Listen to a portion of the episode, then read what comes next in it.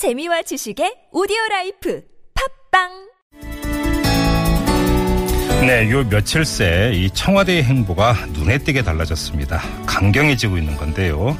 이선 후퇴도 안 하고 하야도 안 한다, 이런 이야기가 흘러나오는가 하면은 박근혜 대통령은 차관 인사를 단행을 했고요. 엘씨티 관련자들을 엄단하라, 법무장관에게 이런 지시까지 내렸다고 하죠. 국무회의도 열었다, 이런 소식도 들리고 있고요. 이에 맞서서 야권에서는 탄핵론이 급 확산되고 있습니다. 자, 이 문제 한번 종합정리를 해보죠. 이 공개적으로 탄핵을 제안한 더불어민주당의 설훈 의원 전화로 연결합니다. 여보세요. 네, 설훈입니다. 네네, 안녕하세요, 의원님. 네네. 예. 저, 그 조금 전에 국회에서 이 특검법이 통과가 됐는데요. 네. 청와대에서 어떤 이야기가 나왔냐면, 야당만 특검 후보 두 명을 추천하는 것은 정치적 중립성 문제가 있을 수 있다, 이런 취지의 주장이 나왔습니다. 그래서 일각에서는 이거 거부권 행사하는 거 아니냐, 이런 이야기도 있던데 어떻게 보세요? 거부권이야 행사 못하죠. 네. 뭐 그렇게 되면은 뭐 더 심각한 사태가 또 일어날 테니까요. 음, 그래요. 그거는 그렇게는 안 할 터이고. 네. 어, 모르죠. 뭐, 막가는 이런 국면으로 간다면 그렇게 할 수도 있겠죠. 음. 그러나 그렇게는 안 하느라 생각하고. 네네. 오늘 보면은 백구십육 명이 특검법을 찬성을 했는데. 네. 반대도 열 명이나 있어요. 음. 김진태 의원, 뭐, 이학재, 김광림, 박명재, 이런 분들이 반대를 했고, 특검도 열네 명이나 있었어요. 예. 그리고 국조계획서, 그럼 국정조사를 할 수 있게끔 그것도 또 심의하고 의결했죠. 음, 음. 조사도 할 수 있게 됐습니다. 알겠습니다. 뭐 한때 네. 이 최동욱 전 검찰총장이 뭐 이 특검 후보로 거론이 됐습니다만 그 야당 대표들에 의해서 추천 안 하기로 했다는 소식이 들려오던데 어떤 사람이 특검이 돼야 된다고 생각하세요? 지금 보면은 뭐 여러분이 있는데 네. 대충 이 공개적으로 거론되는 분이 이광범 변호사 네. 출신이죠. 네. 이분이 이천십이 년도에 이병박 전 대통령 그 내곡동 사저 매입. 네네. 그때 특검 당시에 특별검사를 했습니다. 예. 이분이 있고, 그다음에 또 검찰 출신 임수빈 변호사가 있는데. 예예. 그 이천팔 년에 광호병 파동 때. 예. 피리수첩 제작진을 이제 기소하라고 그랬을 때, 이 임수빈 변호사는 그거 기소해서 안 된다, 이런 입장을 갖고 있었거든요. 네. 예. 그래서 검찰 수뇌부와 갈등을 빚다가 이제 그만뒀죠. 네. 그런 분들이 계시는데. 네. 어, 두 분 중에 이제 한 분이, 어, 박근혜 대통령이 이제 지명을 하겠죠. 그렇게 하고, 그 다음에 이제 특검보가 네 명이 있습니다. 예, 예. 검사보가 음, 음, 네 명이 있고, 파견검사가 스무 명, 뭐 특별수사가 뭐 사십 명 이래서 아주 규모가 꽤 되는데, 네. 이분들이 이제 구십 일, 특검 준비기간이 이십 일쯤 되고, 네. 구십 일간 할 수 있게 돼 있죠. 네. 뭐 연장해서도 할 수 있는데, 음. 어, 앞으로 잘 돌아가게 될 거라고 생각합니다. 뭐, 그럼 예를 들어서 뭐 이광범, 임수빈 어떤 분이라도 특검으로서는 뭐 손색이 없다, 적임자들이 네, 평가하시는 겁니까? 예, 예, 그렇습니다. 아, 알겠습니다. 이 최근 며칠 사이에 박근혜 대통령의 태도가 이제 여러 가지 이야기가 되고 있는데요. 오히려 더 강경해지고 있고 국정 복귀를 하면서 사실은 다시 아, 정상적인 대통령의 역할을 다 하려고 하는 것이 아니냐, 이런 지금 분석이 나오고 있고요. 그러면서 대표적인 예로 꼽는 게 법무장관에게 엘씨티 네. 관련자들을 엄단하라고 지시한 걸, 이건 좀 꼽고 있습니다. 어떻게 받아들이세요? 참 가관이죠, 한마디로. 어, 자신이 그 수사를 받아야 할 사람인데 네. 수사를 받아야 할 사람이 누구누구 수사해라 한다면은 네. 참 우스꽝스러운 모습 아닙니까? 네. 근데 지금 뭐 이 법무 이 저 문체부 이 차관 인사한 것까지 보면은 네. 이건 이제 복귀했다 나는 음. 이걸 선언하는 거나 다름없거든요. 예.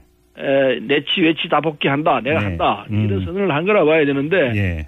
참 오만한 것도 아니고 이건 뭐라고 그럴까요? 이게 무모한 짓을 한다고 그럴까요? 이, 바, 전 국민이 다 물러나라고 그러고 있는데 네. 이러고 있으니까 아직도 상황 파악을 못하고 있는 것 같아요. 지금 상황 파악을 못하고 있는 걸로 파악을 하십니까? 아니면 다른 속내가 있는 걸로 보십니까? 뭐 다 있는 것 같아요. 상황 파악을 못하니까 내가 버티겠다, 그까지. 음, 네. 이런 뭐 그것도 있는 것 같고. 네. 약간 독특한 분이에요. 이 정도 되면은 자연스럽게 누구든지 아 이건 다 끝이구나. 음. 내가 물러날 때구나가 알 터인데 네. 워낙 독특한 분이 돼가지고 네. 이거 뭐 꽤 그냥 뭐 내 죽을 때까지 간다, 이런 선언인지 모르겠습니다. 지금 의원님께서 독특하다는 평가를 하신다. 독특하다는 게 어떤 뜻입니까? 정상이 아니라고 봐야죠. 저는 그렇게 봅니다. 그래요? 이 상황 자체가 네. 세상에 이런 일이 있을 수 있습니까? 이게 나라가 하는 얘기가 일반적 구호 아니었습니까? 네. 그러니까 박근혜 대통령은 여러 가지 조건으로서 정상하고 좀 다른 분이죠. 음흠. 굉장히 비정상적인 상황에 놓여 있는 분이에요. 예. 판단도 그러하고 조건도 음. 그러하고 네. 여러 가지 특수한 상황이 있는 분이기 때문에 음. 참 우리하고는 다른 사람이죠. 지금 그 야권에서는 이 이른바 질서 있는 퇴진 이걸 계속 강구를 하고 있는데 의원님께서는 네. 탄핵을 언급을 하셨습니다. 이 질서 있는 퇴진 자체가 힘들다고 보시는 겁니까? 끝까지 버티면요. 네. 지금 며칠 전에 제이피도 그런 얘기를 했지 않습니까? 오천만이 달라들어도 안 내려올 거다. 네. 이 박근혜 대통령을 잘 아는 분의 한 분이신데 네네. 그분이 이제 그런 판단을 하고 계시고 또 우리도 음. 그런 걸 느끼고 있거든요. 네네.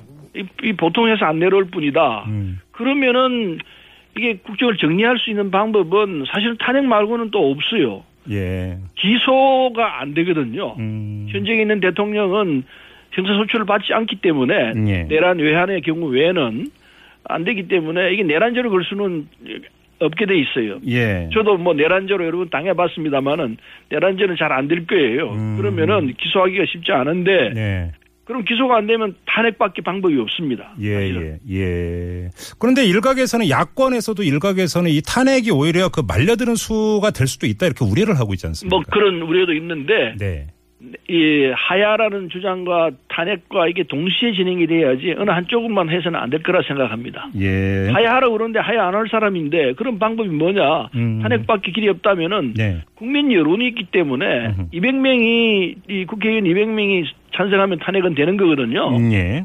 어, 뭐 탄핵은 될 수 있다 생각합니다. 여당의 상당 부분이 지금 이 박근혜 대통령 탄핵해야 한다고 주장하고 있는 상황이고. 예예. 그래서 이백 명 통과병 탄핵이 되면은 직무 정지가 됩니다. 네네네. 직무 정지가 되면 총리가 권한 대행을 하게 되는데, 예.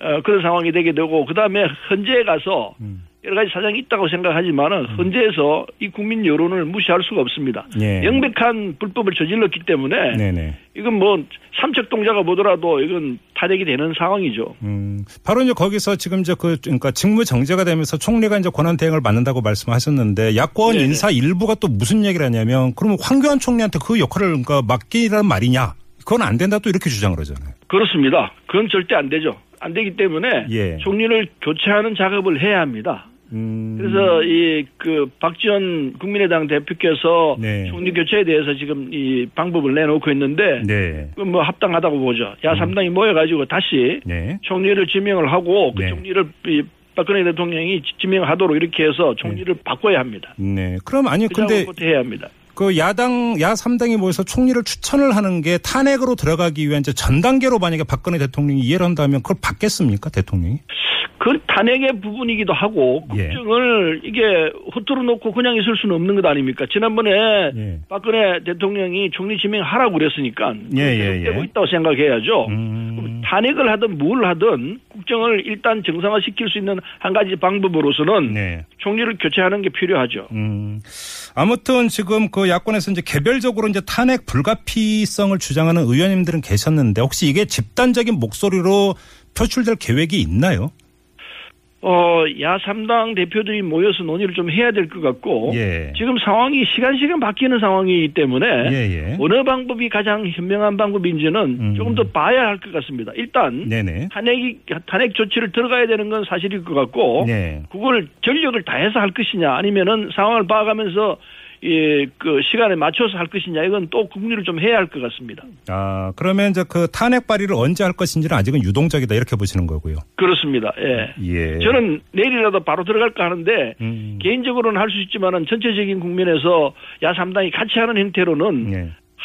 합의하기가 타임을 좀 봐야 할 것 같습니다. 지금 그 의원님이 위원장을 맡고 있는 더불어민주당 내 개혁파 의원 모임이죠. 민주평화국민연대. 민평연 대표입니다. 예. 예, 예. 여기서 그럼 공식적으로 탄핵을 제안할 거다 이런 이야기도 있던데 맞습니까? 음, 그것도 논의를 해야 됩니다. 저는 개인적으로 그렇게 하려고 그러는데, 네. 어, 그건 우리 내부에서도 논의를 해야 되고 당내에서도 음. 논의를 해야 될 문제인데 네.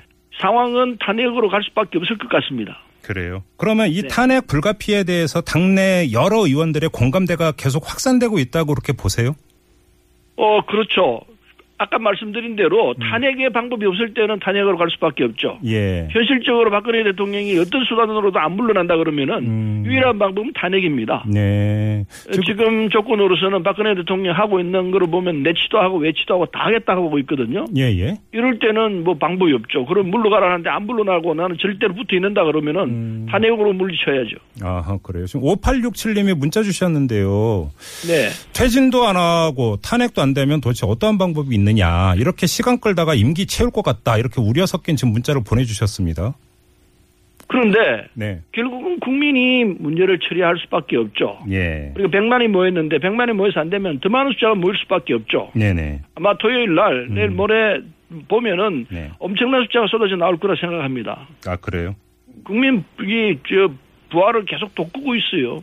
어 그렇게 이제 그 내다보시는 거군요. 내일 모레 제사 차가 되는 거죠. 사차되죠. 네.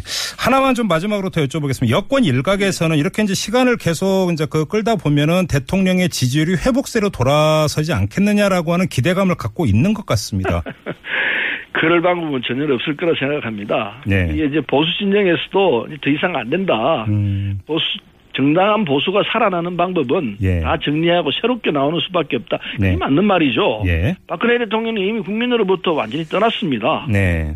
국민은 박근혜 대통령을 대통령으로 인정을 안 해요. 음. 오 퍼센트라고 오 퍼센트 지지를 받고 있다는 건 제로나 마찬가지입니다. 통계학적으로는 그 의미가 없다고 보고 있습니다. 예예. 예. 지지가 없다라는 이야기인데 예. 전 국민이 이 그 반대하고 있는 이 상황에서 음. 또 뭘 하겠다는 겁니까? 이 사, 음. 이때 이럴 때는 보수진영론도 새로 정리를 하려고 할 수밖에 없겠죠. 그게 유명한 네. 방법이죠. 예를 들어서 군사정보보호협정이나 한일 간에 사드 문제는 이런 것들을 계속 지금 추진을 하고 있는 게 안보의제를 자극하려고 하는 것 아니냐 이런 분석도 있던데요.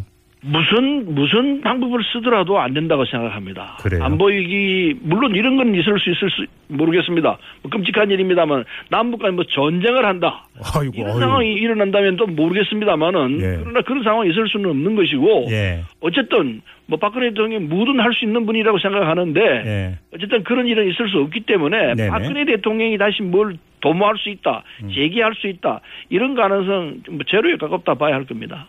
알겠습니다. 자, 오늘 말씀 여기까지 드릴게요. 고맙습니다, 의원님. 네, 감사합니다. 네, 지금까지 더불어민주당의 설훈 의원이었습니다.